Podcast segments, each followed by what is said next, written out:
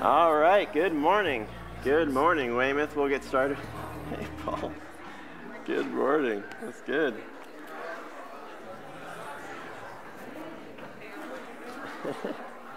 All right, well, we will uh, get started here this morning. Thank you, sir. Appreciate that. All right, welcome to Weymouth. My name is Chris. I'm the pastor here. Thanks for uh, joining us on this snowy January morning. Uh, as we get started in worship, we'll uh, just spend a few moments in, in, silent prayer and reflection, then we'll sing a couple, si- a couple songs together, have some announcements and a children's lesson, uh, another song, and then a, a, sermon, and we'll, we'll close with music as well and, and singing. So as we get started, let's just bow our heads for a moment of silent prayer and reflection.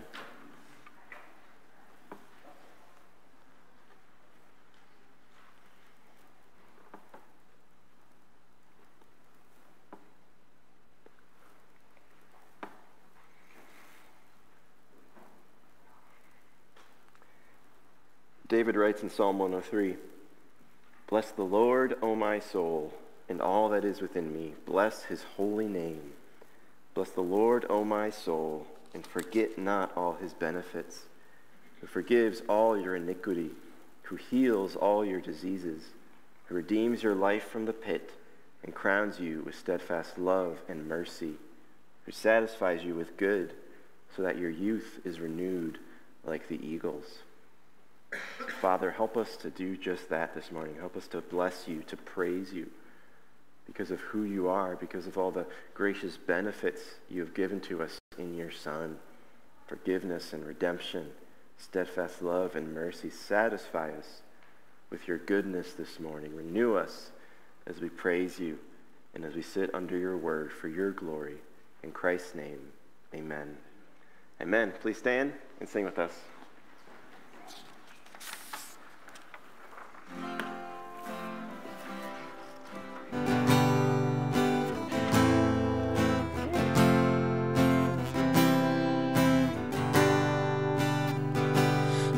The Lord, oh my soul, oh my soul, worship His holy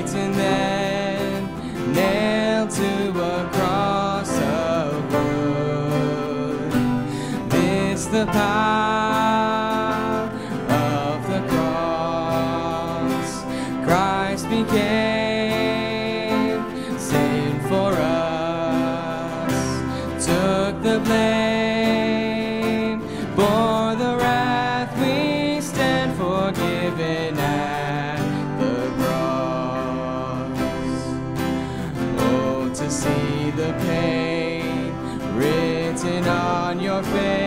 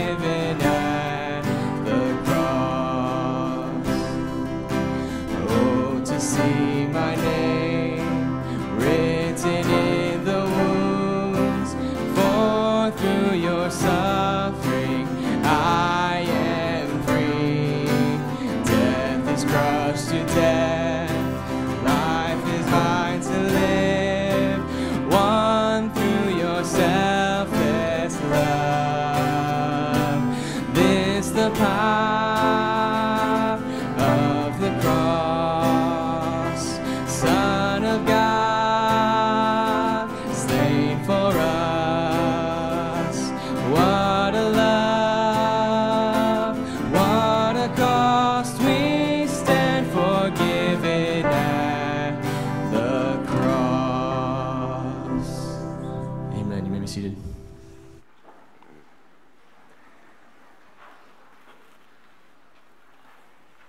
Well, welcome and thanks again for being here. And as we continue on in worship, uh, we just have a, a few announcements uh, to make you aware of here this morning. Uh, the first is that a week from today, uh, the 28th, we will be having a congregational meeting after the service. This is our, our annual meeting where uh, we get to, to reflect on God's goodness and grace to us as a church family this past year. So we'll, we'll talk about the financial report from last year. We'll uh, give some ministry updates. We'll talk about uh, our prayerful goals for the next year and beyond as a church family. And uh, next week, we'll also be asking the members to uh, affirm our, our budget for the year, some financial stuff for the year. Uh, but we'll also be asking the, the members to affirm three elder candidates.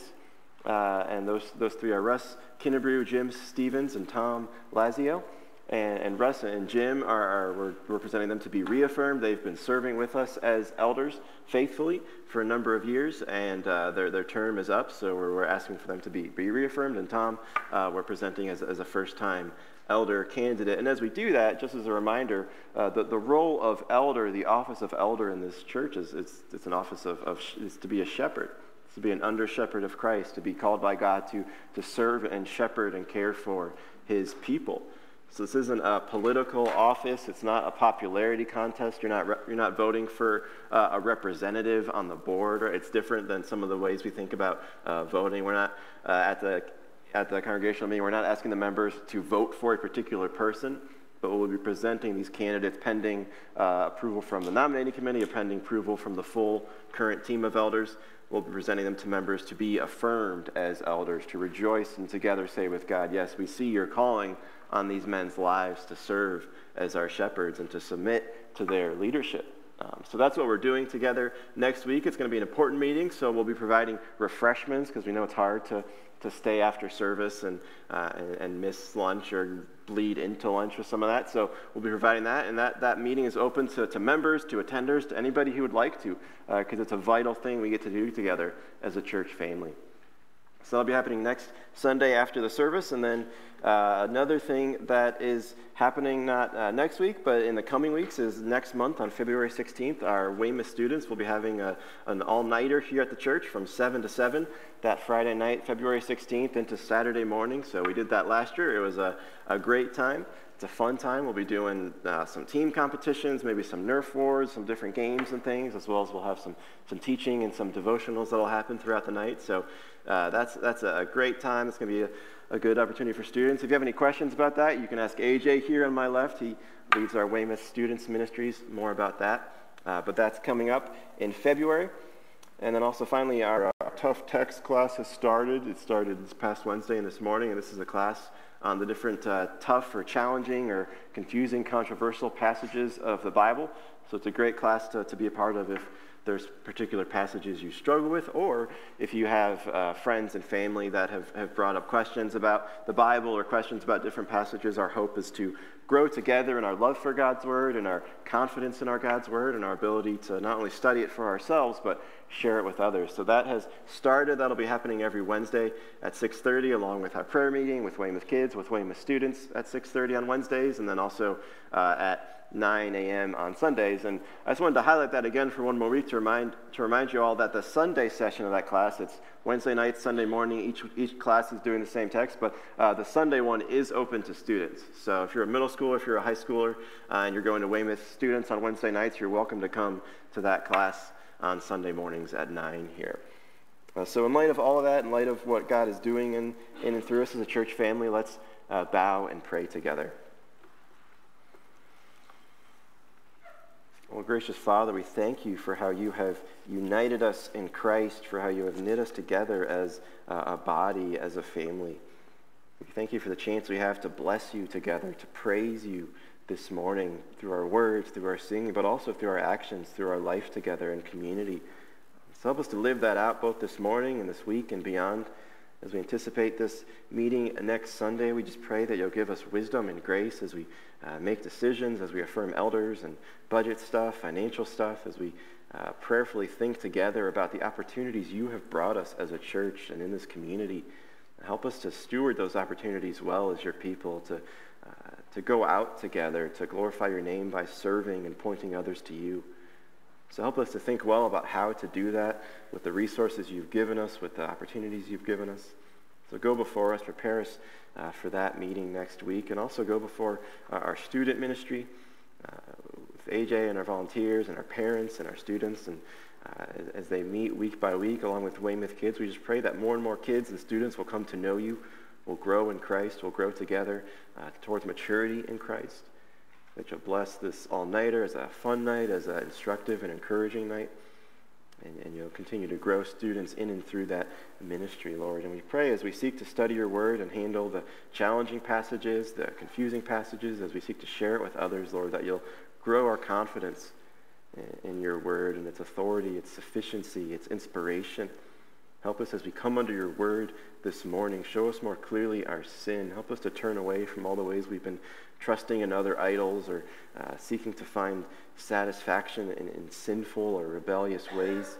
Help us to turn, turn away from those things and to submit to your word, to see how your word points us to Jesus, our Savior, who redeems us, who cleanses us, who renews us, who restores us. Lord, so show us these things and help us to, to praise and bless you in response. We pray all this in Christ's name. Amen. Amen. Well, I want to invite all the kids now to come on up to the front. We'll do our, our, our, children's lesson here this morning before we send you out to Weymouth Kids. So come on up, have a seat on the stage here. Very nice. All right, good morning. Good morning, guys. Welcome. Hey, hey. Ooh, beautiful. I love it. All right. Well, good to see you all once again. I like the Cleveland Monsters hat. That's awesome. Um, well, we started a new thing last week. We started a new uh, series for our, these kids' lessons on Sunday mornings where we are going through the attributes of God together. You know, we talk about the attributes of God. These are different characteristics of God, these different things we learn from the Bible about who God is and what that means for us. We are. We're going through the ABCs. I don't know if that's the best idea, but as you'll see today, sometimes you got to get a little finicky with it. But uh, yeah, we're going to do that. We're going to try and go A to Z and find a different attribute of God for every letter of the alphabet. Do you think we can do that? Yep. You think that's possible? You think we got Yep. it? I think so too. So last week we looked at the letter A. We talked about how God is almighty, how there's nothing he cannot do. And this week our letter is what comes after what comes after A. Do you guys know? B. That's right. B. Come, I almost forgot for a second. Uh, the letter B comes after the letter A. And our and again this is a little finicky, but our word for today is that God is worthy to be blessed. We've already sung about this. We've already talked read about this this morning. But when we talk about God, God is worthy to be blessed. And to help us think about that, I have a very good. I have a question for you guys. If you guys have somebody in your life that you love, a parent, a grandparent, a sibling, a friend, what are some of the ways that you guys show them that you love them? You show that person that you love them. What are some things you can do? Yeah. To take care of them. Yeah, you can take care of them. You can serve them, right? Yeah. Wash the dishes. You can wash the dishes. Oh, yeah, that's a good. Don't say that publicly because people will hold you to that, right? Yeah, there you go. What are, some, what are some other things you can do to show the people you love that you love them, that you care about them? This side, this side. Yeah. A gift or a card. Yeah, you can get them a gift. You can give them a card. Write them a letter. You could you could write write how you feel or show them how you feel in a gift. Yeah. Um. Cook for them. You can cook for them. Wow, that'd be awesome. That's cool. Right? You can do all these practical ways through your words, through your actions. You can do all these different things to show people that you love them. And when we say we do that, we say you could one word you could use for that is blessing. You could say you are blessing them. You are showing that person how important they are to you, how how much you love them, how worthwhile they are to you. And the Bible says that we, we can do the things in an even we can do that in an even greater, more wonderful, more powerful way for God. You know, we read this morning Psalm 103, where uh, David, writing in that psalm, he tells himself, he's talking to himself, he says, "Bless the Lord, O my soul." And when he's saying, "Bless the Lord," he's saying, "Praise the Lord." That word praise means we we tell God how much we love Him. We tell God how great He is, how awesome He is, how worthy He is. And so when we say that God is worthy to be blessed, what we're saying is God is worthy to be praised. That God is, he, he is greater than anyone else in existence. He is greater even than our parents and our grandparents and our teachers and our friends and the, the athletes we like to follow or the characters on TV or who. He is the, the greatest being in existence. He's our creator. He's the one who made us. He's the one who loved us and sent his son for us. And so he is perfectly worthy to be blessed. I'm not always worthy. When my you know, daughters write me a card or my wife gives me a gift, I'm not always worthy of those gifts because I, I mess up. I do foolish things. I, I sin. I'm not perfect. But God is perfect, and he's, He never fails. He never makes mistakes. So if there's one person who's completely worthy, who completely deserves to be praised, to be told how great He is, how much we love Him, it's God. And the Bible actually tells us that you and I, we were created to bless God. We were created to, to praise God. The purpose of our lives is to bring Him glory, is to bless His name, to live, and through our words, through our actions, to tell God how great He is, how much we love Him. And that's why we do this on Sundays. I don't know if you've ever wondered why you come to this building on Sundays with your parents or your grandparents and you sing songs and you, hear some weird guy talk about the Bible for a little bit, right? And, and you go to class and stuff. The reason that we do this is because as Christians, as a church, as a family, together we know that we're called to bless God. We know that we're called to praise Him. And so we sing songs to praise Him. We listen to the instruction and teaching from His Word. We love and serve one another. And we do all of that to, to praise God, to bless God, to show God how much we love Him, how worthy He is of our praise, how great He is. And so that's why we do that. We don't do this because it, it checks something off the list or because it makes us better people. We do this because we believe that God is worthy to be blessed. He is worthy of all of our praise. Nice. You okay? You good? All right. Any other questions before we pray? All right, let me. Be, because almost because almost tough because almost because I knee slided into a brick. Oh, wow. Yeah, you are, you are, you're a tough kid, man. I love that about you. All right, let's pray together. Well, Father, we, we, we praise you this morning because you are worthy to be blessed. You deserve all of our blessings, all of our, our words of praise, our actions of praise, our service. So help us to praise you. Help us to, to, to show you how, how great we think we, you are, how much we love you because of how you have loved us in your Son. Help us to show others how great you are by how we love them and serve them and care for them and tell them about Jesus. And help us to continue to praise you now as a church family through our songs, through our words, through our actions, through sitting under your word. Help us to do all this for your glory, to bless and praise your name because you are ultimately worthy to be blessed. And so we praise you in Christ's name. Amen. Amen. All right, wow, scary. All right, guys, go line up between, behind Mr. and Mrs. Name. If you can go to Weymouth Kids. And the rest of us, let's stand and bless the Lord together.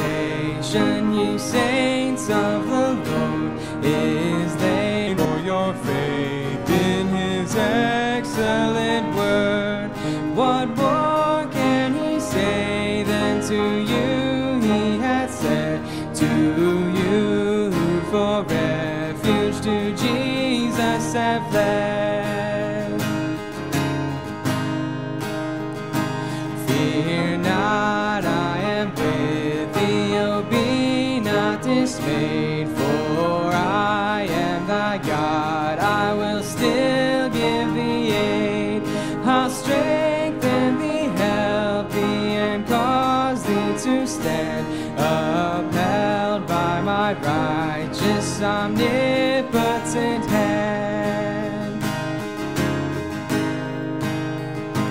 When through fiery trials thy pathway shall lie, my grace all sufficient shall be thy supply. The flame shall not hurt thee, I only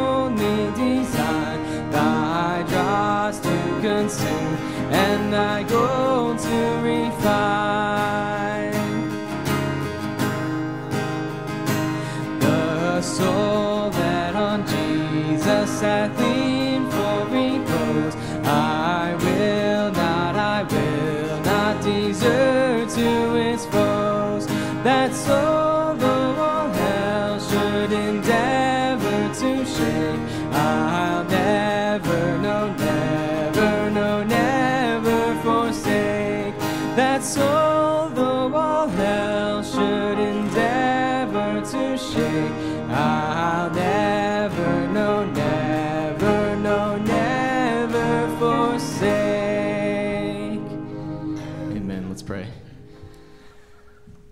Father, you are wonderful. You are amazing. You are mighty. You are worthy to be blessed, Lord. As we continue to worship you here this morning, I pray that um, that your wisdom would would um, be made clear to us today, Lord. That you would uh, teach us from your word, and, and that we would be attentive to what you have to teach us and carry it with us throughout the rest of our lives, Lord. Um, pray all this in your name. Amen. May be seated. Well, I want to invite you this morning to turn in your Bibles to the book of 1 Peter. Book of 1 Peter. We finished our series in Micah last Sunday, and so now we're uh, jumping from the end of the Old Testament to the end of the New Testament this morning. So 1 Peter, it's one of the uh, epistles or letters we find in the New Testament. It follows the book of James. It precedes the book of 2 Peter. How about that? That makes sense. Um, and then after that, we have the first the books of 1st, 2nd, and 3rd John, Jude, and Revelation. So First Peter, it's towards the end of your Bible. If you're, you're looking at your Bible, it's kind of like this. If you're trying to find a spot for it, it's kind of towards the very, very end there. Uh, Peter. It's one of the letters that we have. I've been really uh, excited for this Sunday. I've been excited to uh, get into First Peter with y'all. I've had the opportunity, the privilege to be reading this book through with a couple of guys over this past year, and it's just been a huge encouragement to me personally. And I also don't know uh, if there is a, a more helpful book. I mean, all of the Bible is, is helpful to us, but for the times that we are living in, the world that we are living in, what, it, what, it, what Peter provides in this book, the encouragement, the instructions for how we live as believers in a fallen, hostile world. I don't know if there's a more timely or relevant book to the church today. Um, so we'll be, we'll be going through First Peter this morning. We'll just look at the introduction here, verses uh, 1 to 2 of chapter 1. And then uh, next week, we'll have uh, the privilege of, of getting to hear our very own uh, AJ Coy open up uh, the word with us. He'll be uh, preaching through the next section, 1 Peter 3 to 12 for us, and so we're excited to, to see that. And, and I bring that up uh, just as a reminder that uh, AJ's here, and he's, he's, he's our worship resident, but he, he leads our music team, he leads our Weymouth students ministry, and so we're really thankful for AJ and all that he does. Uh, but the reason we have AJ here is not just so that he can come and do things for us, although we are really thankful for the things he does for us. Uh, the reason a big reason AJ is here is because uh, he, he, you know, he's a young guy who is uh, investigating a call to ministry. Uh, when, someone's, when someone's going into ministry, we, see, we say that that is, a, that is a calling, that is something God is calling them to do, to go into pastoral ministry. And, and as a church, part of what our privilege is, part of what our calling is, is to be a church that, is, that grows people, that, that sends people, or grows them up into to ministry, whether that's here, whether that's other places. And so we have the opportunity to do that with AJ. He's been going through this residency the last eight, nine months and uh, seeing this call growing through music ministry, youth ministry. And so now we want to give him the opportunity to, to preach next week because uh, part of the way we, we test a calling to ministry, part of the th- one of the requirements that we want to see in a person who is called to ministry is that are they able to preach? Are they able to teach? Not are they the best preacher or teacher ever, which I'm sure you guys know from hearing me every week, right? But uh, are they able to are they able to handle the word of God and share it with others? And so we'll be doing that with AJ next week. We'll be able we'll be celebrating that privilege that we have as a church to help him investigate that call to ministry. Now that is that is not an excuse next week to come up to AJ with your report cards afterwards and with all your thoughts and opinions about his personality and his weird verbal tics and all the things that he does. Uh, we, we, not that you do those things, but I do those things, um, right? But it's an invitation for you to be praying for AJ this week as he prepares, but also be praying for him in general as he continues to investigate this call, as he continues to serve with us, and what that might mean for himself and for the kingdom. It's also a good opportunity to remember to be praying for us to be a church that continues to grow, develop, and send people out, um, because that's something we always want to be here at Weymouth. And if you ever have questions about that, if you ever are, are thinking about ministry and what that might mean, or have a call or, or sense some sort of call, or know somebody who might like, the door is always open to, to talk to me, talk to one of the elders about it, because this is uh, part of our life together as a church, is equipping and developing one another. So, so that'll be next week. But uh, before we get there, let me set the table for us this morning in 1 Peter 1 1 to 2 says this Peter, an apostle of Jesus Christ, to those who are elect exiles of the dispersion in Pontus, Galatia, Cappadocia, Asia, and Bithynia, according to the foreknowledge of God the Father, in the sanctification of the Spirit, for obedience to Jesus Christ, and for sprinkling with his blood, may grace and peace be multiplied to you. Amen. This is God's word. Let's pray together. Gracious Father, as we come to your word now, Lord, give us humility, give us clarity, help us to see clearly who you are. Help us not to come to this as a book that's ultimately about ourselves, but help us to come to this as a book that is ultimately about you. Help us to see who you are, what you have done for us in your Son, and what that means for us as we live together in this world for your glory. So help us now, we pray. In Christ's name, amen. Amen. Well, uh, like a lot of people who went to college in the late 2000s, when I was in college, I spent a lot of time listening to the band Mumford and Sons. right? I don't know if you've heard this. They're a rock folk band. They're big, you know, really big in the late 2000s, early 2010s. I still don't know what to call those decades, but uh, I spent a lot of time as a college student with my, you know, roommates or different people listening to their first two big albums. And in fact, to this day, one of my favorite songs of all time is a song by Mumford and Sons called "The Cave." Called "The Cave," and in the course of that song, Marcus Mumford, who's the lead singer, the songwriter for the band, he sings these words. He, he sings, But I will hold on hope, and I won't let you choke on the noose around your neck. It's kind of a kind of bleak words for a chorus now that I say it out loud in front of all of you. Um, and I'm not saying, and I don't think that Marcus Mumford, when he was writing that song, writing those lyrics, I don't think he had the book of First Peter in mind. But as I was listening to those words recently, I couldn't uh, help but think about Peter's letter here to a group of churches in Asia Minor over 2,000 years ago. Because in this letter, Peter, he is writing to a group of believers who, in a sense, had a noose around their necks. He's writing to a group of churches that were living in a culture that was becoming increasingly hostile to Christianity. He's writing to believers who every day were, were facing more and more formal and informal persecution for their faith from their governing authorities, from their neighbors, from the people around them. He's writing to a church that is facing hostility and hardship for their faith.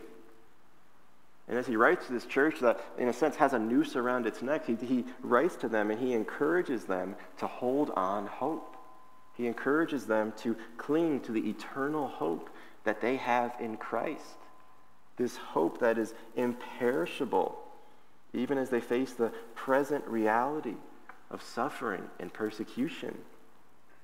And as he does so in this letter, Peter reminds his readers that they are exiles, that they are exiles, they are strangers and sojourners in the world. And so, as exiles, they're not called to flee the world, they are not called to try and uh, defeat or take over the world or conquer the world. No, as exiles, they are called, they are called to live for Christ in the world to live as people who have an in, uh, imperishable hope, even in the face of hostility. To put it simply, 1 Peter is a letter for exiles. It's a letter for exiles. It is a charge for chosen exiles to stand firm in the hope of God's grace, even as we face the hostility of the world. So we see in 1 Peter, it's a charge for chosen exiles to stand firm in the hope of God's grace as we face the hostility of the world. That's a sentence that we'll repeat. That's a theme that we'll see as we go through this letter. Because this charge that Peter gives to his original audience, it's, it's just as relevant for us today as it was for the churches in Asia Minor 2,000 years ago. Because we too, if we are in Christ, if we are believers, we too are living as exiles in the world we are also living as those who have an imperishable hope, even in the midst of a hostile world. And so let's dive into this letter here. Let's look at this introduction together about this letter for exiles by looking first at the author of this letter, secondly, at the audience of this letter, and finally, at the aim of this letter. So, first, the author. In verse 1, the author of this letter, it's identified for us as Peter, an apostle of Jesus Christ. Peter, an apostle of Jesus Christ. Now, if you've ever read the Bible before or watched Christian you know, Bible movies or been around church at all, you've heard this name, Peter. It's a familiar name to many of us. We know that Peter, he's one of the 12 disciples. He was one of Jesus' 12 followers that he called in the Gospels. In fact, Peter was part of almost this inner ring of three disciples that we see in the Gospels of Peter, James, and John. He was one of Jesus' closest followers. In fact, as we read the Gospels, we see that Peter was often the boldest or the most outspoken of the disciples. He was the, the quickest to open his mouth. He was also the quickest to put his foot in his mouth, oftentimes. As we read through books like Mark, we see that Peter was the, the first of the disciples to recognize Jesus as the Christ in Mark 8. But then he was also quickly rebuked by Jesus because Peter tried to rebuke Jesus when Jesus predicted his crucifixion. Peter ultimately, famously, at the end of the Gospels, he denied Christ three times. After Jesus was arrested in the garden, even though Peter had boldly promised to never abandon Jesus, when faced with the question of his relationship to Jesus, Peter denied Christ three times in one night. He utterly failed his Savior. He utterly denied Christ because he was afraid of suffering the same fate that Jesus was facing. He was afraid of sharing in Christ's suffering. But then, as we read at the end of John's Gospel, after Jesus has, had risen again, after he had died on the cross and come back to life, at the end of the book of John, he restores Peter. Jesus restores Peter after uh, asking him three times, Simon, do you love me? Do you love me? And in restoring Peter, Jesus, he also instructs him, he commissions him to feed his sheep, to tend his lambs. And so, even though Peter spectacularly failed Jesus, he was still restored and commissioned by the risen Christ. And so then we can jump ahead to the book of Acts, to Acts chapter 2, where we find Peter boldly preaching to a crowd in Jerusalem on the day of Pentecost. On the day when in Jerusalem the Holy Spirit fell upon the 12 disciples and, and they started preaching in other tongues, we have Peter's sermon, the first Christian sermon in the Bible, where he preaches to the crowds and he declares to them boldly, This Jesus God raised up, and of that we are all witnesses. He also says, Let all the house of Israel therefore know for certain that God has made him both Lord and Christ, this Jesus whom you crucified. And then throughout the rest of the book of Acts, we see Peter, he, he boldly proclaims Christ. He, he heals people. He opens the door to preaching to the Gentiles. But throughout the book of Acts, Peter, he's also persecuted for his faith. He's even arrested for the sake of Christ, appears before judges and magistrates. And history tells us that Peter was ultimately killed for his faith. He was ultimately executed in the mid 60s AD during the persecution of Emperor Nero. And so this forces us to ask the question how did this bold disciple, who once denied Christ three times because he was afraid of suffering for Christ, how did he become this bold apostle who was willing to suffer and be imprisoned and die even for the sake of Christ? Who was able to write this letter in which one of the major themes is how we as believers handle suffering for the sake of good, handle suffering for the sake of Christ. How did Peter go from where we see him in the Gospels to where we see him in the book of Acts and where we see him in this letter? Well, the thing that made the difference in Peter's life, that completely transformed him, it's, it's what he preached about in Acts 2. It was the resurrection of Christ. Because in the resurrection, after the resurrection, Peter came to truly understand Jesus' identity as the Messiah, as the Lord, as our Savior. It was after the resurrection then that Peter himself was restored and was confirmed. And so we're not surprised when we see that the resurrection was the central theme in Peter's sermon in Acts 2. It's a thing he stakes everything on, it changes everything for him.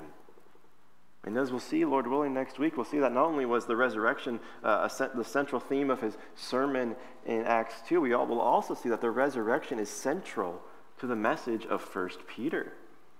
We'll see that it is the imperishable, living hope that we have in the risen Christ. It is this that allows us to stand firm in the face of hostility. Because you see, what we'll see in this letter is that the power that transformed Peter it can also transform us. That the risen Christ, he had the authority and the compassion to restore Peter from total failure, to equip and empower Peter through his Spirit to be this bold messenger, this bold witness to the resurrection, to take this fearful disciple and make him a faithful apostle.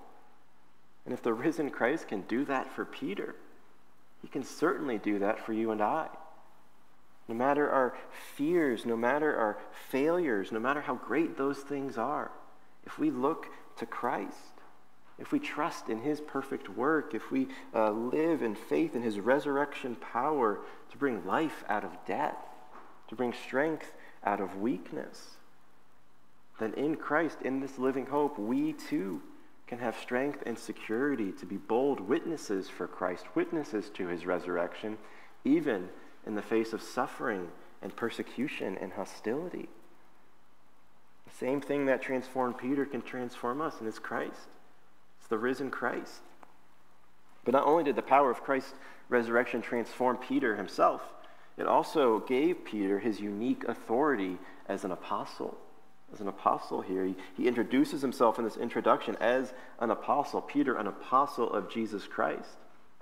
Now, this word apostle, it's another one of these churchy words that we throw around sometimes, and it's helpful to clarify what it means. Because the word itself, apostle, it means simply sent one. It means one who is sent, a messenger who is sent. But in the New Testament, this word uh, apostle, it doesn't, it's not used just to refer to someone who's sent to deliver a message. In the New Testament, specifically, when it's talking about the 12 apostles, Peter and the other disciples who are commissioned by Christ, it's referring to an office. It's referring to a unique office of those who had been personally given authority by the risen Christ himself, who had been personally charged and commissioned by Jesus to speak his word. And so this term apostle, this office of apostle, applied to the, to the 12 disciples who saw the risen Christ, the original 11, and then Matthias, who replaced Judas. It also applies to Paul, the apostle to the Gentiles, who was personally commissioned by the risen Christ who appeared to him on the road to Damascus. These are what we talk about when we talk about the apostles in Scripture. This was a unique office for those who physically saw and were commissioned by the risen Christ, who were empowered by the Spirit to speak God's word. And so when Peter identifies himself as an apostle here, he's reminding his readers of his authority.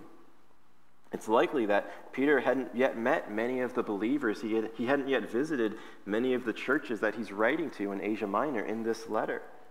But they certainly would have been aware of his status in the church, of his leadership, of his authority as one of the apostles.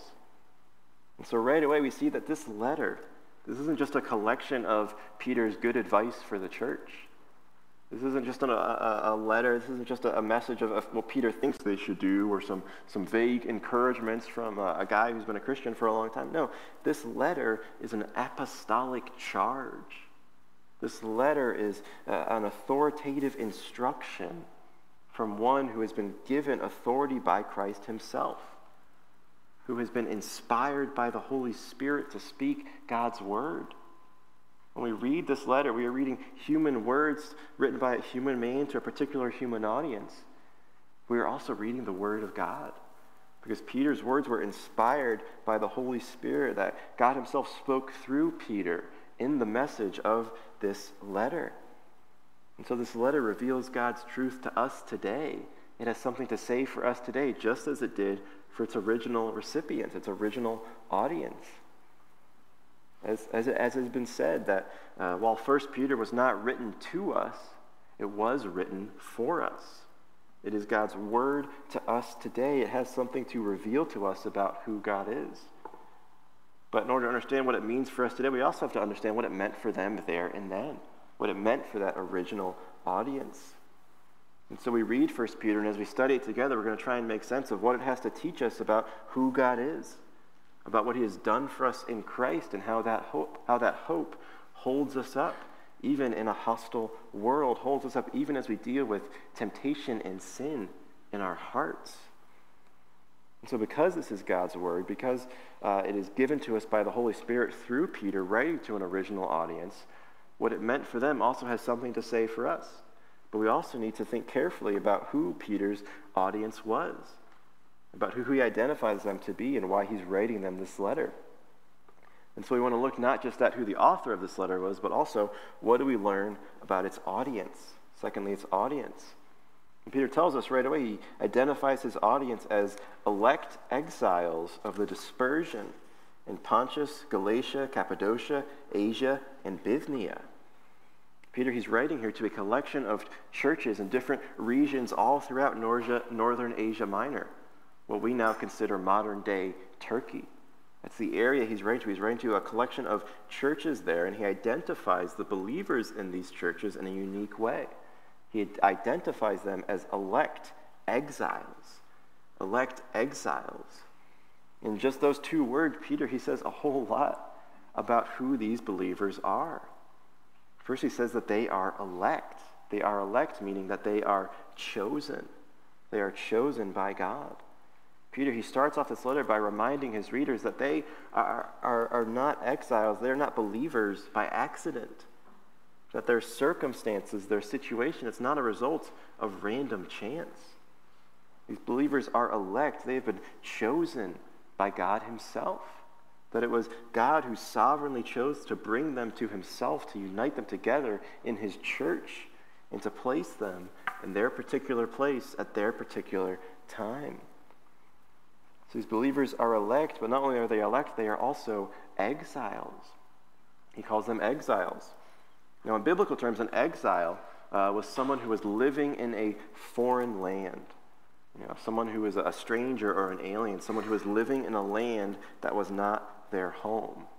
If you've ever visited a foreign country, then you've experienced a sense of, of what it feels like to be an exile, even if maybe you're just a tourist on vacation. But that, that strangeness, that feeling of, of being in a different culture that almost feels alien because they speak a different language or they have different values or different customs. Peter writes and says to his, his readers that we are all exiles. He'll say in chapter 2 that we are sojourners, that we are exiles, that we are aliens in a foreign land. That's who he identifies his audience to be. And that's, that's a big deal because exile was a big theme, is a big theme in the Bible. Especially as we look at the Old Testament, we see uh, lots of allusions to this theme of exile.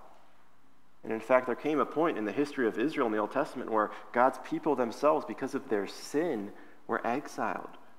We saw in the book of Micah how Micah was promising this, was predicting this, how because of their sin and idolatry, the Israelites were exiled. They were sent out of the promised land, captured, and sent into other nations like Babylon and Assyria and Persia. And in that context, we have whole books of the Bible written in that time, what we call the exilic literature in the Bible. Books like Daniel and Esther, where we read about how God used faithful servants like Daniel, like Esther, like Mordecai, Shadrach, Meshach, and Abednego, these, these faithful servants within exile, within Babylon, within Persia, he used them to preserve his promises for his people, even as they dwelt in a foreign land. And these, these figures in the Old Testament, they, like Daniel and Esther, they remained faithful to God even as they were exiles, even as they were foreigners and strangers, as aliens in a foreign land. They were faithful to God. They refused to bow down to foreign idols. But they also lived as exiles with wisdom. They wisely navigated how to live for God, how to engage with their culture, how to live for God and obey Him in a foreign land, and ultimately, how they were used by God to bless even the foreign places that they had been exiled to. And this is the picture that Peter taps into in his letter here he tells his readers that they, like Daniel and Esther, are exiles in a foreign land. That they too are called to stay faithful to God even in the face of persecution. But they are also called to live wisely and faithfully in a way that honors God even in exile, in a way that even blesses and points those around them to Christ, even as they persecute and abuse them. You see, Peter's point here at the very beginning of this letter is that believers are exiles in the world. He refers to them as, dis- as the dispersion, a term which means those who are scattered, those who are spread out in a foreign land, those whose ultimate home is heaven, who are foreigners and sojourners in the world. And this truth doesn't just apply to Peter's original readers here, it applies to all believers throughout history. To be a Christian, to be a believer in Christ, is to be an exile in the world, is to be a stranger, a sojourner, an alien in a foreign land. Even if you lived in the same town all your life, if you are in Christ, then, in, then this world is not your ultimate home. If you are in Christ, then our ultimate citizenship, our ultimate allegiance, it belongs to the kingdom of God. Our ultimate allegiance does not belong to a particular country or culture in the world because we are exiles. As a church, we need to remember this. We need to remember this. We are exiles in the world because uh, as we live in the world, as we see the way the world is fallen, as we see the way our culture might be changing from what we're used to, as we see the ways that our world or our culture seems increasingly strange to us, increasingly hostile to what we believe, is we see that it's natural to feel afraid. It's natural to feel anxious about what is going on, about what the future might bring, about what does it mean for my kids or my grandkids or my job or myself. There's a lot of fear that can come into that. But Peter's letter reminds us here that what we are facing is not a new development. What we are facing is the default setting. This is how Christians have always lived in the world. From the very beginning of the church, Christians have always been exiles in the world. There has never been a country or a culture that, that is our home.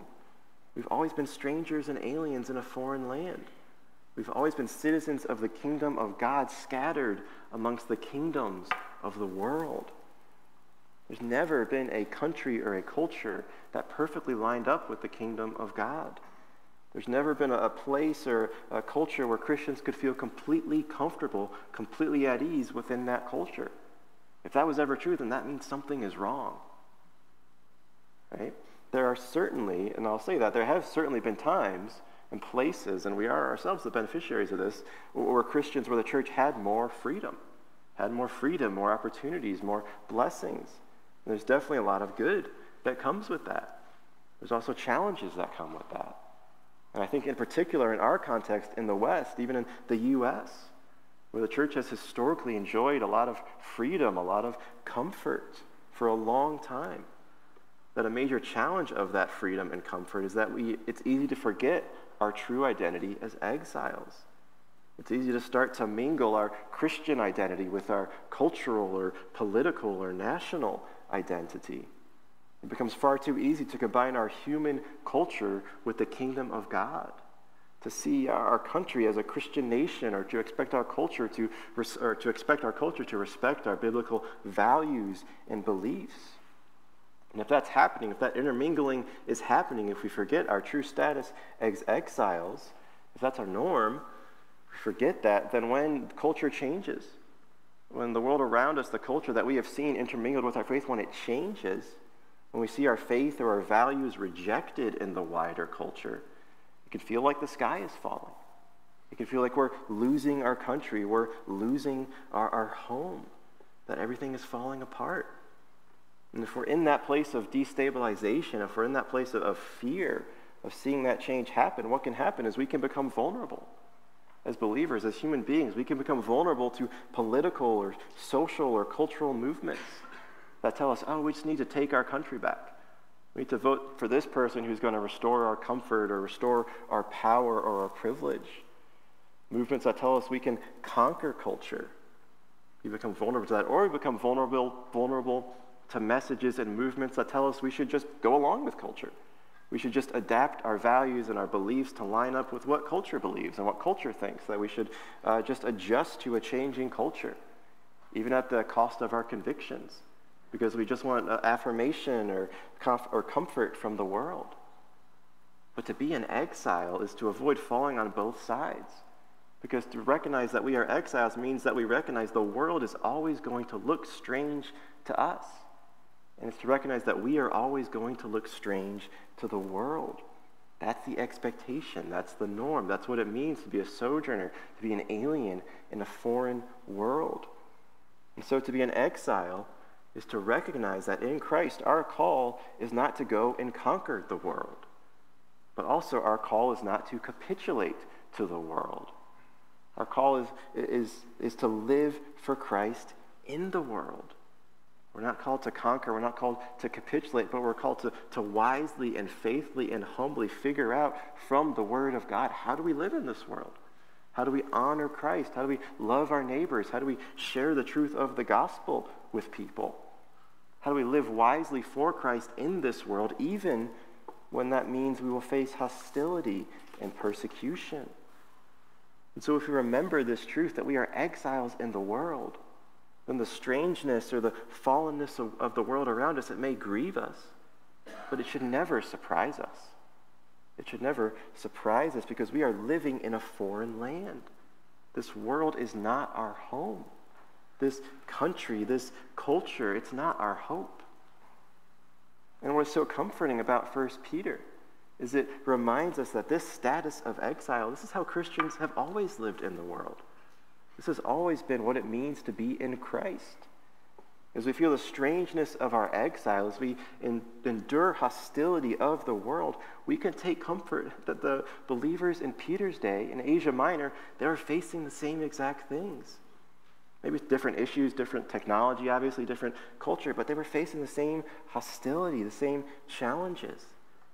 In Christ, we are part of the same great heritage that they were, the same lineage of exile. We are part of the, we are citizens of the same eternal kingdom. And so we're not alone. And also, we have fellowship, we have unity with other believers in other countries throughout the world who are far more familiar with this idea than we are. In places like Iran and North Korea and India and China and North Africa, where they don't doubt that they're exiles. They're not expecting their culture and their world to, to match up with their beliefs. They know it because they're suffering for it. And so, as we see maybe hints of that in our own time or changes that in our own time, we need to remember that, that we're not alone. That the Bible has a lot to say about what it's like to live in exile. That we may be more like the early church than we ever realized. And that's not a bad thing because it was in the early church and how they suffered, how they endured persecution and hostility. That's how God grew the church.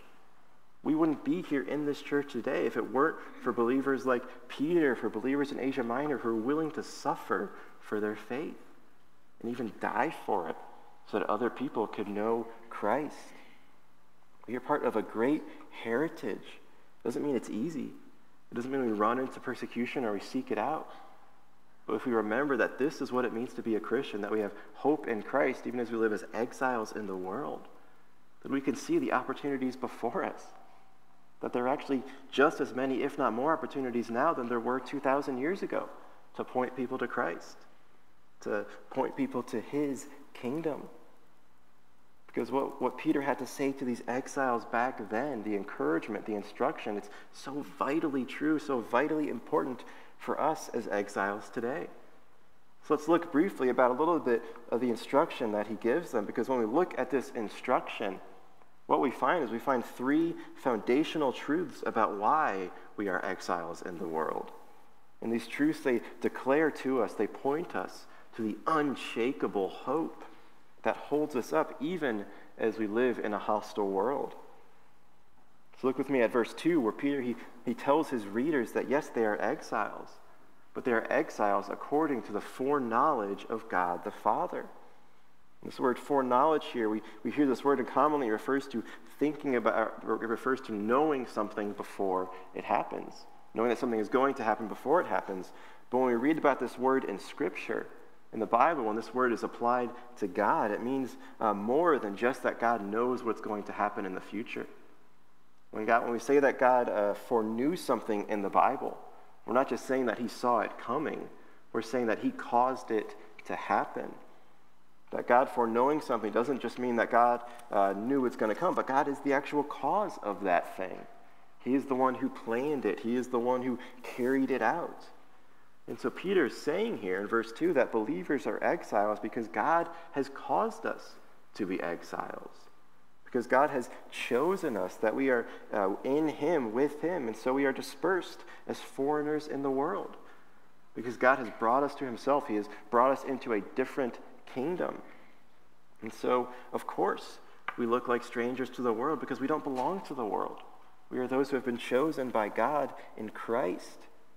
He has sovereignly chosen us and united us together in His church, and He has put us exactly where He wants us, when He wants us, for the purpose that He has for us.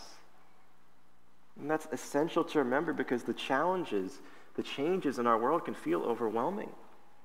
They can feel overwhelming until we remember that there is a greater power involved, that there is a greater author who is writing this story who is moving and shaping things according to his sovereign will, according to his sovereign grace.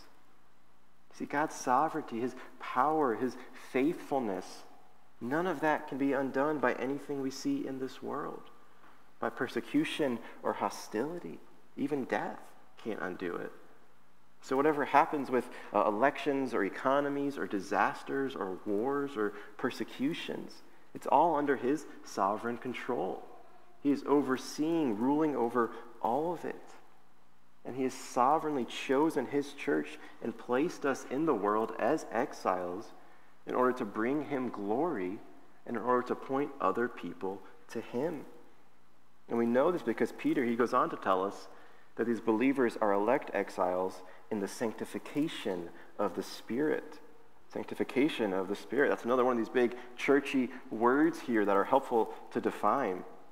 Because when we use this word sanctification, we are talking about the process of Christians growing in holiness, of growing in maturity, growing more like Christ. And Peter reminds us here that sanctification is not ultimately a work we do alone by going to church and reading our Bibles and doing good things. No, sanctification, this process of maturity, it's a work of the Holy Spirit. It's a work that God Himself does in us by His Spirit.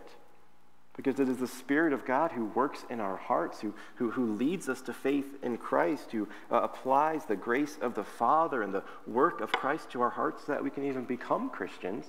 And then it's the Holy Spirit who dwells in us and, and helps those who trust Christ to live in obedience to Christ, to grow more like Christ, to turn away from sin and live in obedience.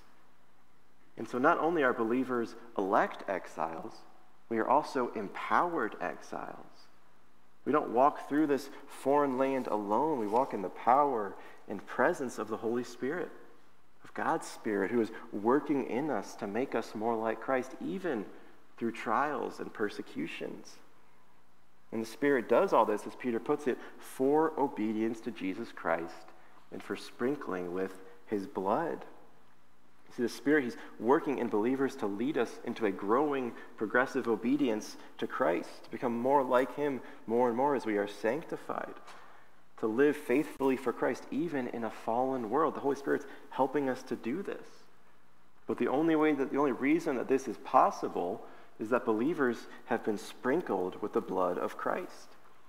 And here Peter he taps into another image from the Old Testament, from the book of Exodus, where in Exodus 24, 3 to 8, Moses he, he gives the people of Israel the word of the Lord, the law. And then after he gives it to him, he builds an altar and he sacrifices some oxen to the Lord on the altar. And then he takes the blood of this offering. It's kind of a crazy scene. It's kind of out of a horror movie. He, he takes the blood of this offering he throws half of it on the altar and he throws half of it on the people. He sprinkles them with the blood of the offering and he says, Behold, the blood of the covenant that the Lord has made with you. And this word covenant just refers to a promise that is made between two parties.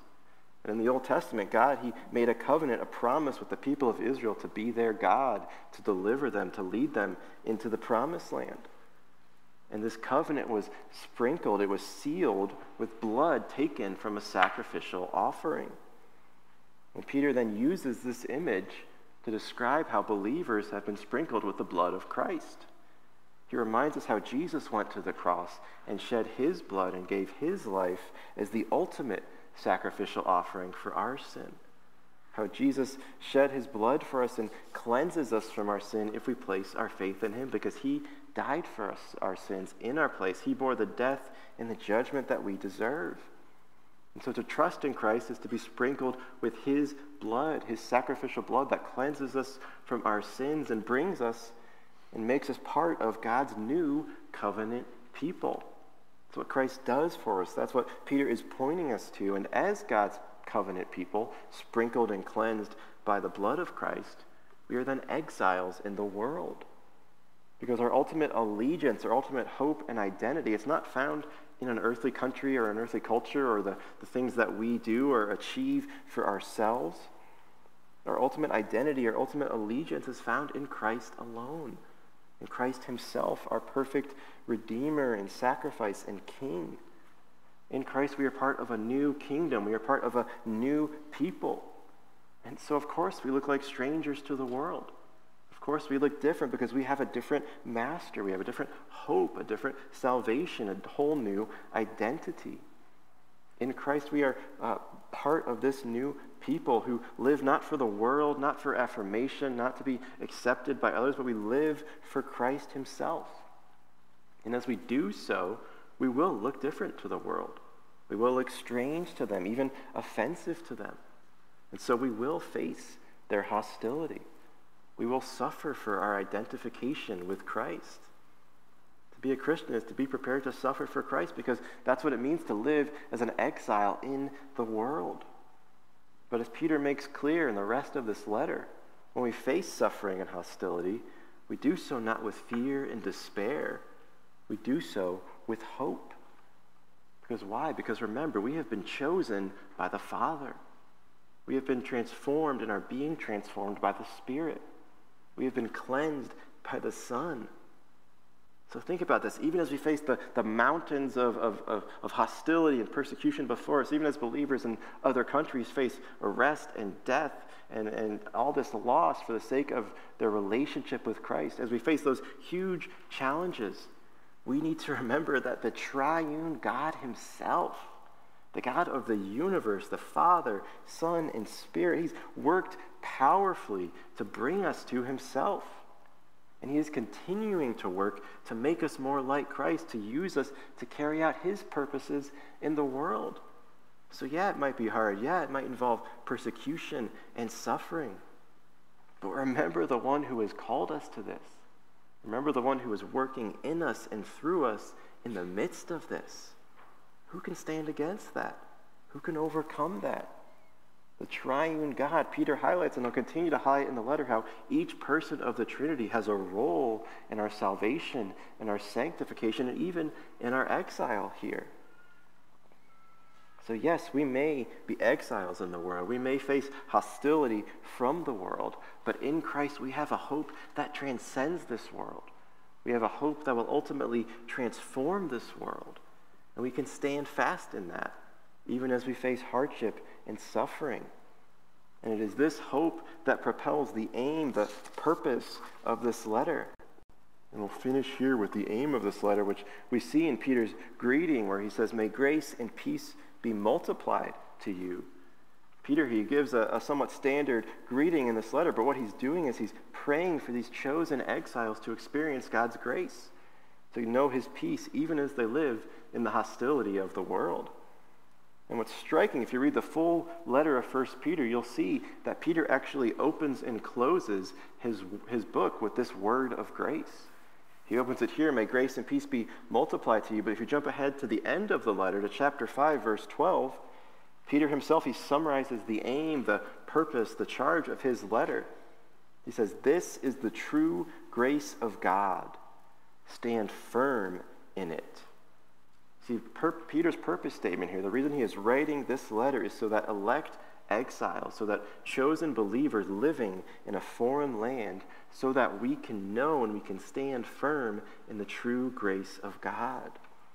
And throughout this letter, he's going to expound the hope of God's grace for us, which comes to us in the person and work of Christ, in whom we have a living hope and an eternal salvation in whom we can live in holiness and unity and humility, in whom we can even endure suffering for doing good for the sake of God's glory. And so in this letter, we see that Peter is charging believers, he is charging chosen exiles in every place, in every time, to stand firm, to stand fast in the hope of God's grace, even as we face the hostility of the world. And so the question to ask as we study this letter is do you know this hope? Are you standing in this grace? Do you see the power and the wonder of what God has worked for us in Christ?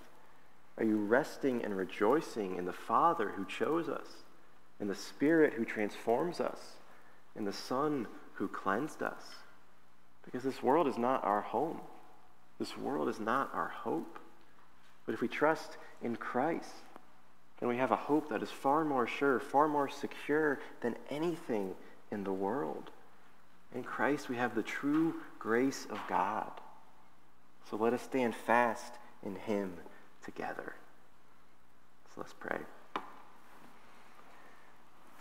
Father, we thank you for the true grace that you reveal in your word, that holds us up, that makes us steadfast, even in the face of hostility and persecution. So, Lord, we ask that as we look at your word this morning, as we process it, as we apply it, just remind us of our true status, that we are exiles in the world.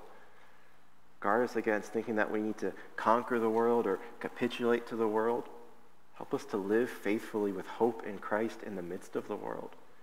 to have wisdom on how to engage with our neighbors, with our uh, family and friends that don't know you, with the, the world around us that is often so frustrating or disappointing and grievous.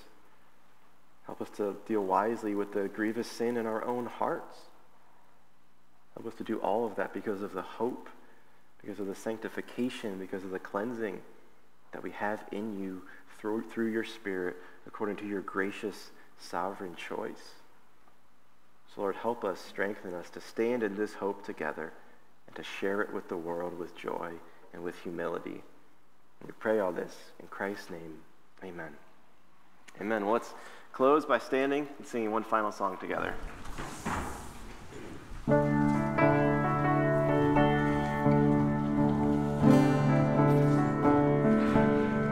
What is our hope in life and death? Christ alone, Christ alone. What is our only confidence?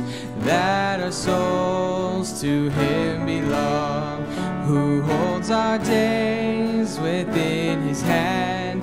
What comes apart from His command, and what will keep us to the end? The love of Christ in which we stand.